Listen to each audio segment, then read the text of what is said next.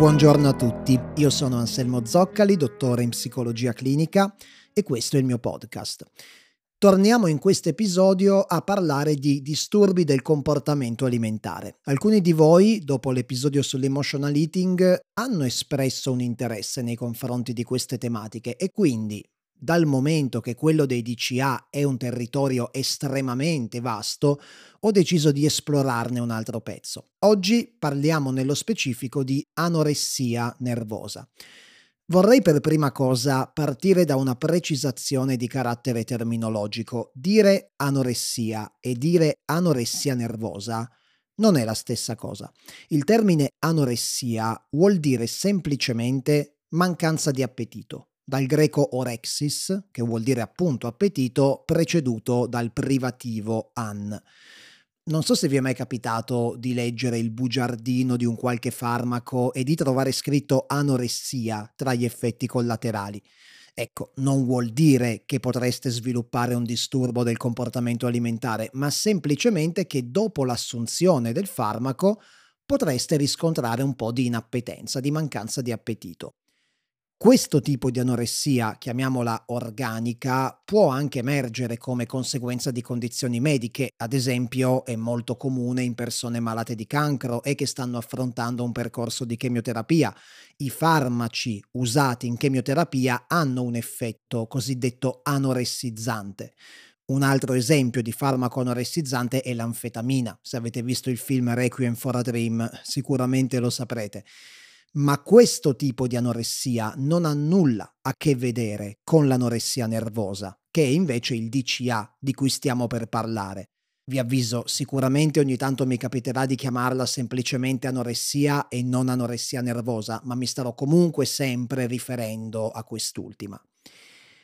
In realtà ritengo che il termine anoressia nervosa che è stato scelto per riferirsi a questo disturbo alimentare sia un tantino fuorviante. Perché? Perché l'astensione dal cibo che caratterizza questo disturbo in realtà non è quasi mai dovuta a un'effettiva mancanza di appetito. Ma allora uno si potrebbe giustamente chiedere se non è la mancanza d'appetito il problema, cosa spinge queste persone, donne per la quasi totalità dei casi, letteralmente ad affamarsi, talvolta a morte. La risposta, se vogliamo, più immediata e anche quella che leggendo in giro sembra andare per la maggiore, è una risposta di tipo sociologico, che punta quindi il dito contro il contesto socioculturale e contro la pressione che i media esercitano sulle persone, in particolare sulle giovani ragazze modelli di perfezione estetica irraggiungibili, oggettivazione sessuale, il corpo che viene asservito al culto della performance, tutte cose verissime e delle quali immagino abbiate già sentito parlare. L'anoressia come un prodotto della società capitalistica ultramoderna. Ma a volte si ha la tendenza a semplificare un po' le dinamiche alla base dell'anoressia nervosa e a ridurle a questa sola lettura sociologica del problema in realtà dietro all'anoressia spesso si nascondono dinamiche multifattoriali e motivazioni molto diverse da caso a caso. Ecco, per esplorare oggi i diversi volti dell'anoressia nervosa mi rifarò ad alcuni interventi molto interessanti di Massimo Recalcati, che, oltre ad essere una delle voci attualmente più note della psicoanalisi italiana, è anche impegnato sin dall'inizio della sua carriera nel trattamento dei DCA. Recalcati, parlando della diagnosi di anoressia nervosa, sostiene una cosa interessante, cioè che sia sbagliato parlare di anoressia al singolare. Si dovrebbe invece parlare di anoressie al plurale perché esistono molteplici forme cliniche di anoressia nervosa. Le persone che soffrono di anoressia nervosa possono sembrare tutte simili tra loro nell'aspetto e nei comportamenti, ma in realtà le loro dinamiche psicologiche mostrano differenze spesso profonde, sostanziali. Giusto per fare un esempio, in alcuni casi l'anoressia nervosa è in realtà una difesa che impedisce alla persona di precipitare in altri tipi di psicopatologia. Recalcati in un suo intervento racconta di una sua paziente anoressica, una giovane ragazza che, una volta normalizzato il suo rapporto col cibo, si era quindi liberata del sintomo anoressico, ha sviluppato delle allucinazioni a carattere religioso. Era convinta che il profeta Isaia si fosse messa in contatto con lei. Con tutta probabilità l'anoressia che questa ragazza aveva sviluppato impediva la slatentizzazione di sintomi psicotici che, una volta rimossa la condizione anoressica, si sono manifestati. Questo è un esempio che ci fa capire che anche da un punto di vista clinico del trattamento ogni caso è a sé e bisogna procedere con estrema cautela, esplorare in modo accurato il funzionamento e la struttura di personalità del paziente, se non si vuole correre il rischio di fare danni. Recalcati cerca quindi di dettagliare questo panorama così vario e diversificato del disturbo anoressico attraverso cinque figure. Cinque figure lui le chiama del rifiuto anoressico. L'anoressia in tutte le sue declinazioni si configura fondamentalmente come un rifiuto. Un rifiuto che però non è il rifiuto del cibo, o meglio, il rifiuto del cibo è l'agito nel mondo fisico che simboleggia un rifiuto che avviene in realtà nel mondo psichico e relazionale della persona anoressica. Vediamo quindi quali sono queste cinque figure del rifiuto anoressico e partiamo dalla prima figura, ovvero il rifiuto della relazione. Immaginiamo una figlia adolescente che soffre di anoressia e che quindi non si siede più a tavola con i genitori per mangiare. Questa ragazza in realtà non sta rifiutando il cibo, sta rifiutando la relazione con i suoi familiari. Diserta il pasto, che non è solo uno spazio in cui ci si nutre, è uno spazio in cui si sta tutti assieme, che contribuisce alla creazione di un sistema di rapporti tra i membri del nucleo familiare. Ecco, la persona anoressica, abbandonando la tavola, abbandona il campo della relazione. Questa forma di rifiuto è tipica degli adolescenti e questo è anche uno dei motivi per i quali l'anoressia nervosa viene considerata principalmente una patologia dell'adolescenza.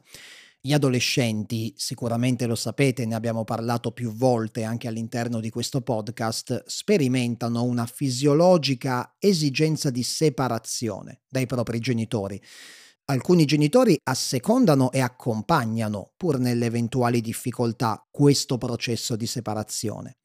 Altri genitori invece rispondono a questo moto di allontanamento del figlio cercando di bloccarlo, diventano soffocanti, invadenti, invece di mettersi in ascolto delle esigenze di indipendenza del figlio, ascoltano solo le loro di esigenze. Questo li fa diventare genitori iperaccudenti. Si parla spesso della mamma chioccia, no? Beh, dice Recalcati, la mamma chioccia in realtà è anche una mamma coccodrillo, che attraverso questo iperaccudimento praticamente divora il figlio, gli impedisce di attuare quel sano e necessario movimento che lo toglie dal nido familiare e lo consegna di fatto al mondo. In questi casi può venirsi quindi a creare un meccanismo di insistenza-resistenza. Più i genitori insistono nell'accudire, più l'adolescente, per tutta risposta, diventa ostile e resistente.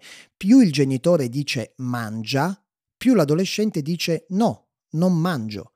In realtà quello che l'adolescente sta davvero comunicando al genitore è io mi rifiuto di farmi ancora accudire da te, basta. Sempre Recalcati parla di un'altra ragazza, sua paziente, che un giorno, durante una seduta, gli ha detto io non sono un tubo digerente, sono un soggetto. Da questa frase traspare proprio chiaramente tutta l'insofferenza per queste cure soffocanti dei genitori e anche l'esigenza di definirsi come individuo autonomo e separato da loro. Sono un soggetto. L'anoressia quindi come esigenza di separazione. La seconda immagine vede invece l'anoressia come rifiuto del corpo. La persona rifiuta il proprio corpo. Ma in che misura rifiuta il proprio corpo? Lo rifiuta in quanto corpo che cambia, in quanto corpo che non può essere controllato e che evolve, si trasforma.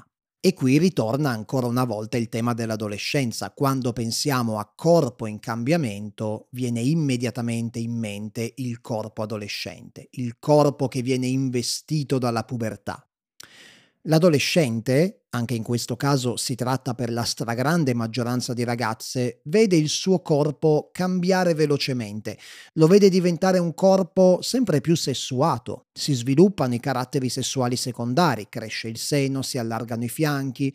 E se la ragazza non riesce a tollerare questo cambiamento, allora può cercare di imporsi su questo cambiamento, può tentare di ripristinare un controllo sul proprio corpo attraverso l'alimentazione. Recalcati usa un'immagine forte, ma a mio parere efficace. Dice che il corpo dell'anoressica è un corpo fascista, è un corpo fatto oggetto di un controllo ossessivo e tirannico. Non a caso anoressia nervosa e disturbo ossessivo compulsivo presentano un'elevata comorbidità. Un'altra categoria a rischio di sviluppare questo tipo di rifiuto anoressico del corpo sono le persone con un'incongruenza di genere, ovvero quelle persone che non si riconoscono nel loro sesso biologico. Queste persone ovviamente patiscono particolarmente nell'osservare il proprio corpo che acquista sempre più le forme e i caratteri di un genere al quale non sentono di appartenere e questa dinamica rende l'anoressia nervosa molto diffusa all'interno della popolazione transgender. Terza immagine del rifiuto anoressico, ovvero il rifiuto come difesa. Difesa da cosa? Difesa dal mondo esterno. Un mondo esterno che viene sperimentato dalla persona anoressica come ostile, come pericoloso.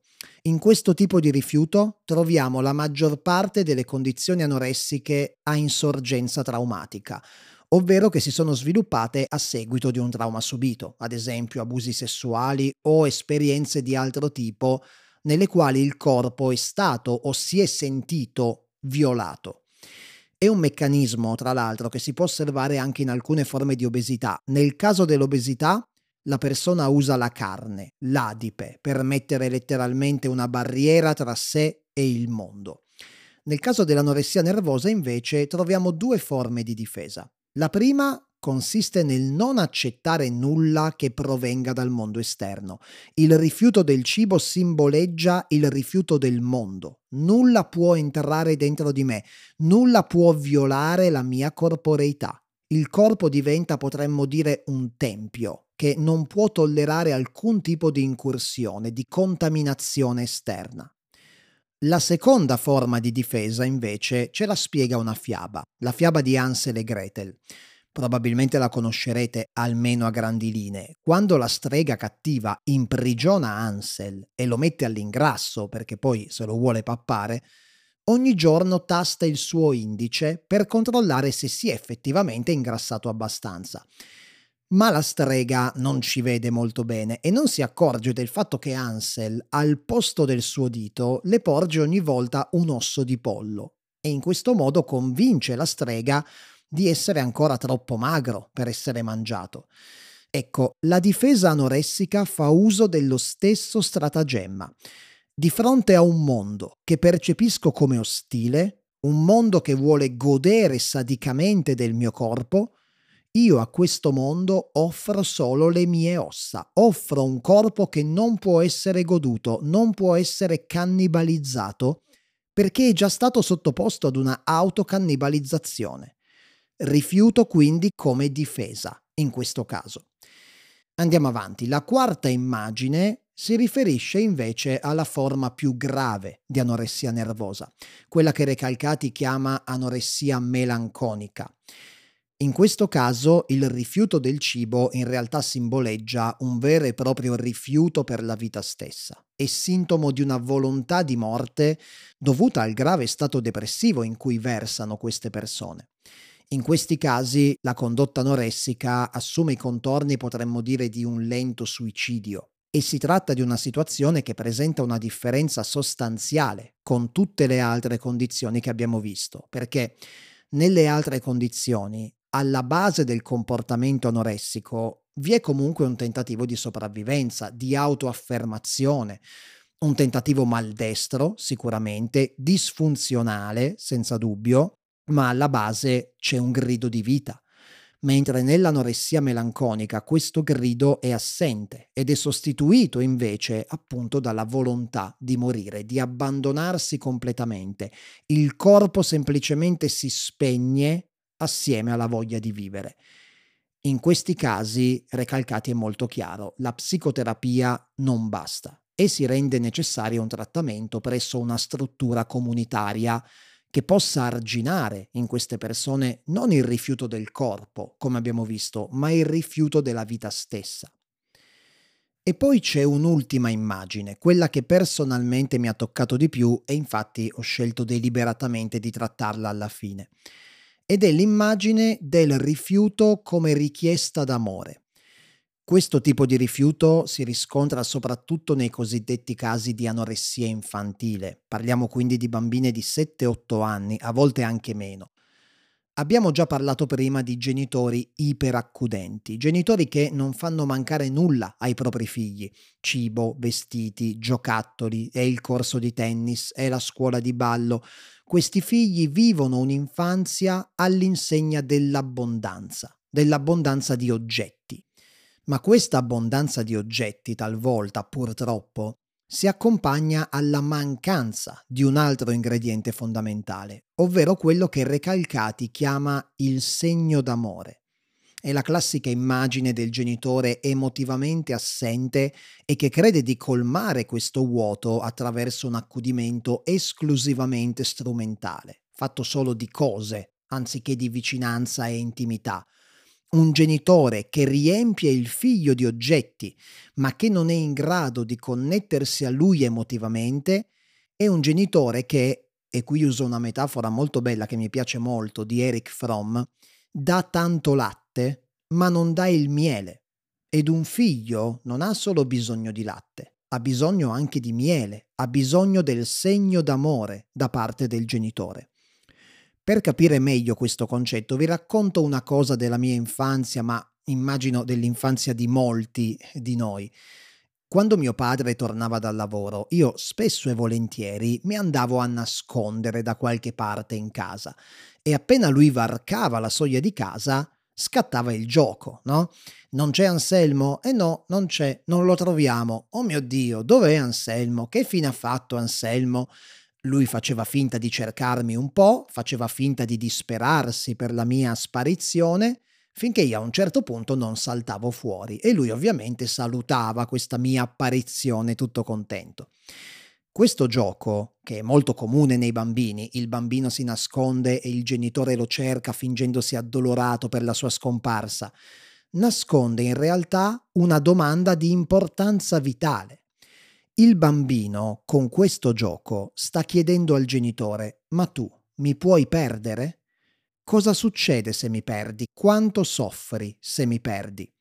Per questo io uscivo dal mio nascondiglio solo dopo che mio padre faceva finta di essere disperato per la mia assenza ed ero felice nel vedere la sua di felicità quando sbucavo fuori.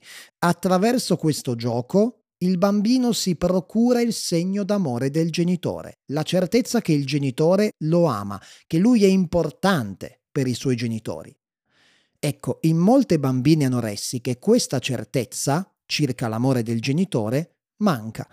In questo caso l'anoressia nervosa si configura come una riedizione patologica ed estrema del gioco infantile di cui abbiamo parlato la figlia si oppone all'accudimento esclusivamente strumentale del genitore, rifiuta di ricevere il latte senza il miele e mette i genitori di fronte a questa fondamentale domanda. Voi potete perdermi?